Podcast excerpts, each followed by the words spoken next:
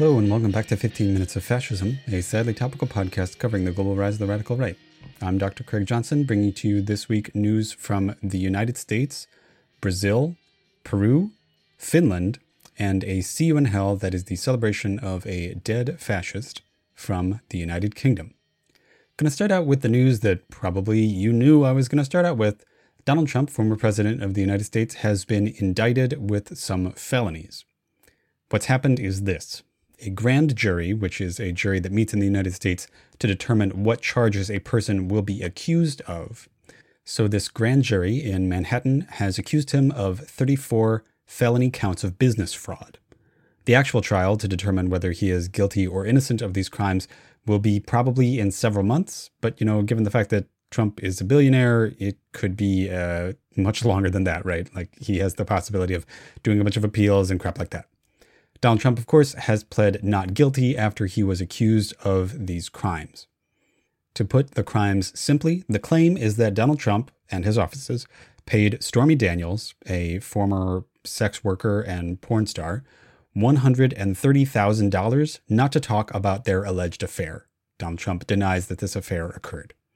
Now, this is not illegal. It is not illegal to pay somebody to not talk about something. That is legal in the United States. The crime that Donald Trump has been accused of is for listing this money, this hush money, as a legal fee for Michael Cohen, an attorney hired by Donald Trump, and the lawyer who actually did the paying, the, the lawyer who actually paid Stormy Daniels this hush money. So the charges aren't for covering up this affair, the charges are for falsifying business records.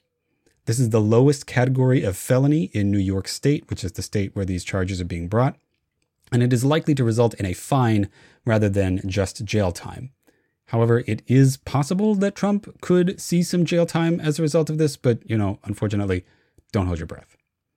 Donald Trump has, of course, used the opportunity of this accusation to raise a whole bunch of money in his defense. He saw a big poll bump in his fight against Ron DeSantis for the Republican nomination immediately after this indictment really came to light.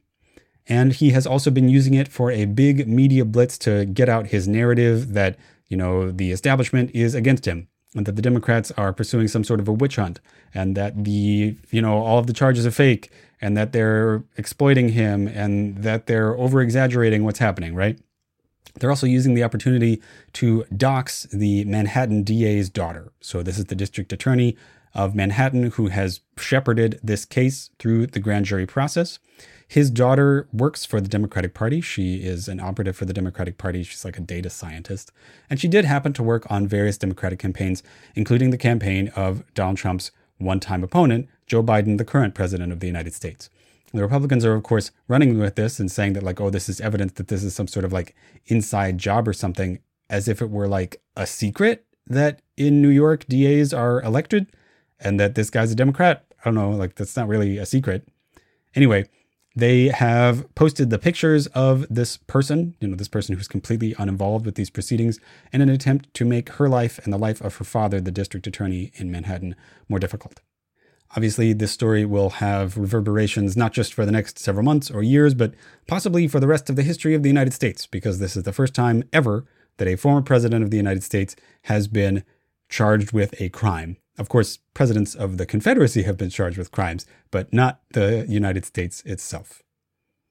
Moving on to other news in the United States, there has been a big and extremely successful drug raid on an extremely large prison gang in the United States, a white supremacist prison gang. This is the Aryan Family, a prison gang that operated in Washington and Arizona. Members of the Aryan family have been accused of 24 crimes, 24 federal arrests for the distribution of fentanyl and meth, and over 150 guns were seized in the raid. Further, in the United States and also in drug trafficking in the United States, the executive director of the San Jose Police Officers Association has been charged with fentanyl smuggling. Now, for those of you who are unfamiliar with what a police officers association is, it sort of masquerades as a labor union, but is in fact the propaganda wing of the police in the United States. Sometimes these are called Sergeants Benevolent Associations, sometimes they're called Police Officers Associations. In this case, they are like major parts of conservative and right wing political apparatuses in a lot of major cities and counties in the United States. And in this case, the executive director of this organization, her name is Segovia, was using her office to order opioids and distribute them in San Jose. She was ordering these opioids from foreign countries like Hong Kong and India and distributing them in California and other states. Moving on to Brazil, Jair Bolsonaro, the other sort of erstwhile American right wing president, has come back to his country. He returned to Brazil on March 30th after three months spending time in Florida. There, upon his return to Brazil, he met with a bunch of supporters, although there were also major security issues at his return events. His intention is to set himself up as the leader of the opposition to Lula, the president that he lost his presidential race to. Although, much like Donald Trump, he is also facing multiple ongoing investigations about criminal acts that he committed both as a member of Congress and later as a president of Brazil. Now, Brazil is a little bit different from the United States. It is entirely possible that Jair Bolsonaro will end up like in jail during these investigations. Mm, Brazilian prosecutors are not going to pull any punches in a way that, like, you know, United States prosecutors have been wearing silk gloves to deal with Trump thus far.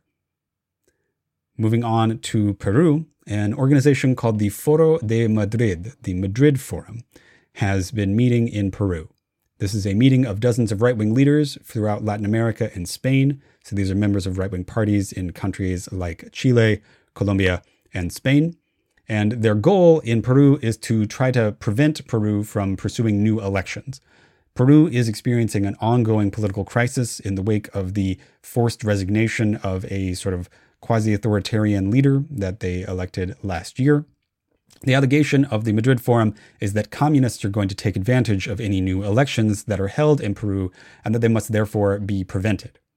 The Madrid Forum is itself a network of right wing legislators and political actors which are deeply connected to the Vox party, Spain's leading right wing political party today. The Madrid Forum has been organizing internationally, particularly in Latin America, for years, and it's trying to set itself up as a sort of like right wing international organization. So, more on them as they continue to grow in power. Finally, moving on to Finland, the Conservatives have won their election in Finland. This is interestingly at exactly the same time that Finland was finally admitted to NATO, the North Atlantic Treaty Organization, a treaty, a defensive pact that was organized by the United States and some of its European allies in order to supposedly defend themselves against the Soviet Union, more so like in order to be a bloc of nuclear powers against the Soviets during the Cold War. So, the Conservative Party has won in Finland, and they are now the leading party. This party is called the National Coalition Party, and that's particularly interesting because they're a center right party, and they still need to develop a coalition. They only won about 20% of the votes, they only won about 20% of the seats in the Finnish parliament. The next biggest parliament is the right wing Finns Party, which is a significantly more right wing party than the National Coalition Party, although they also won only about 20% of the seats. The third biggest party in Finland today was the former governing party, the Liberal Democratic Party. And so they are now out of power. Finally, going to close out this week, like I do every week, with See You in Hell, a segment celebrating the deaths of prominent right wing figures in history. We got a doozy this week. We're talking about Margaret Thatcher, famous conservative leader of the United Kingdom and first female prime minister of that country. Margaret Thatcher was born Margaret Roberts in 1925 in a smallish town in the east of England. Her father, Mr. Roberts, was a Methodist minister who also served as the local mayor of their town for a couple years.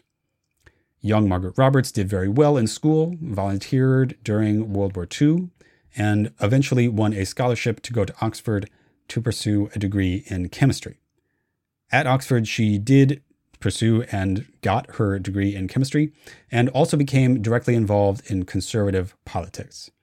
Her involvement in politics continued after college as she became a member and leader of various conservative clubs, including a lot of conservative clubs that were about, like, you know, organizing extreme grassroots right wing opposition to the conservative mainstream in the 1940s.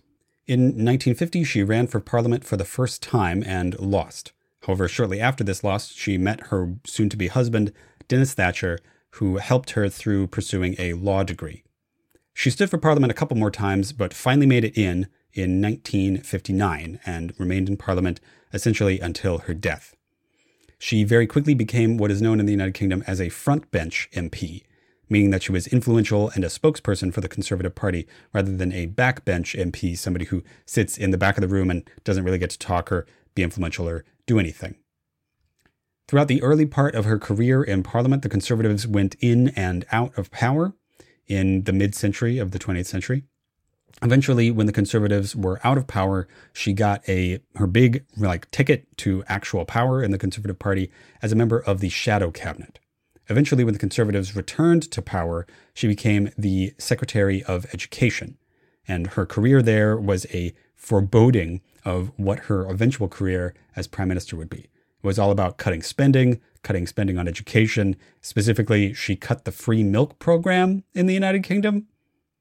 In 1975, the Conservatives were out of power and she won a vote to be the leader of the opposition. She became the leader of the Conservative Party so the, the shadow prime minister, essentially.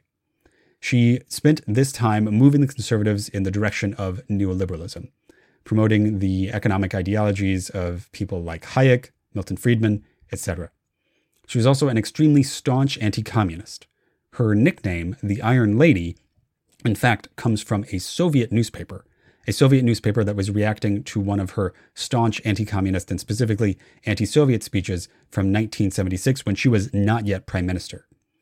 English language newspapers picked up on this coverage and it got back to her, and she liked it. She liked being called the Iron Lady, and that was a nickname that she continued to have throughout the rest of her life. Eventually, there were new parliamentary elections in 1979, and the Conservatives won. She thus became the first female prime minister in the history of the United Kingdom. She remained in that position until 1990, an extremely long tenure. She brought in some of the more racist voters from the National Front. That's one of the ways that the Conservatives won in 1979. And she made extreme changes to the budgets of the United Kingdom. Massive spending increases on law and order, and also on healthcare, which she couldn't really touch. She couldn't really defend healthcare. It was much, much, much too popular. But the biggest cuts were to housing and industry spending. This resulted in massive deindustrialization in England, especially in parts of England that are far away from London, so the north and the east, the part of England that she is actually from. She also engaged in a massive privatization campaign in the United Kingdom, as in selling previously national industries and national property to private companies. She also made many and prolonged attacks on trade unions, and I don't just mean attacks like on their legal standing or on their independence. I mean like sending in mounted police to attack, you know, strikers and stuff like that. Her shock doctrine spending bills caused massive economic upheavals at the very beginning of her turn, but those eventually stabilized and gained the conservatives a lot of popularity. However, Thatcher herself was never a particularly popular figure nationally, but because prime ministers aren't decided by a national vote, this didn't really bother her, and it didn't really affect her career all that much.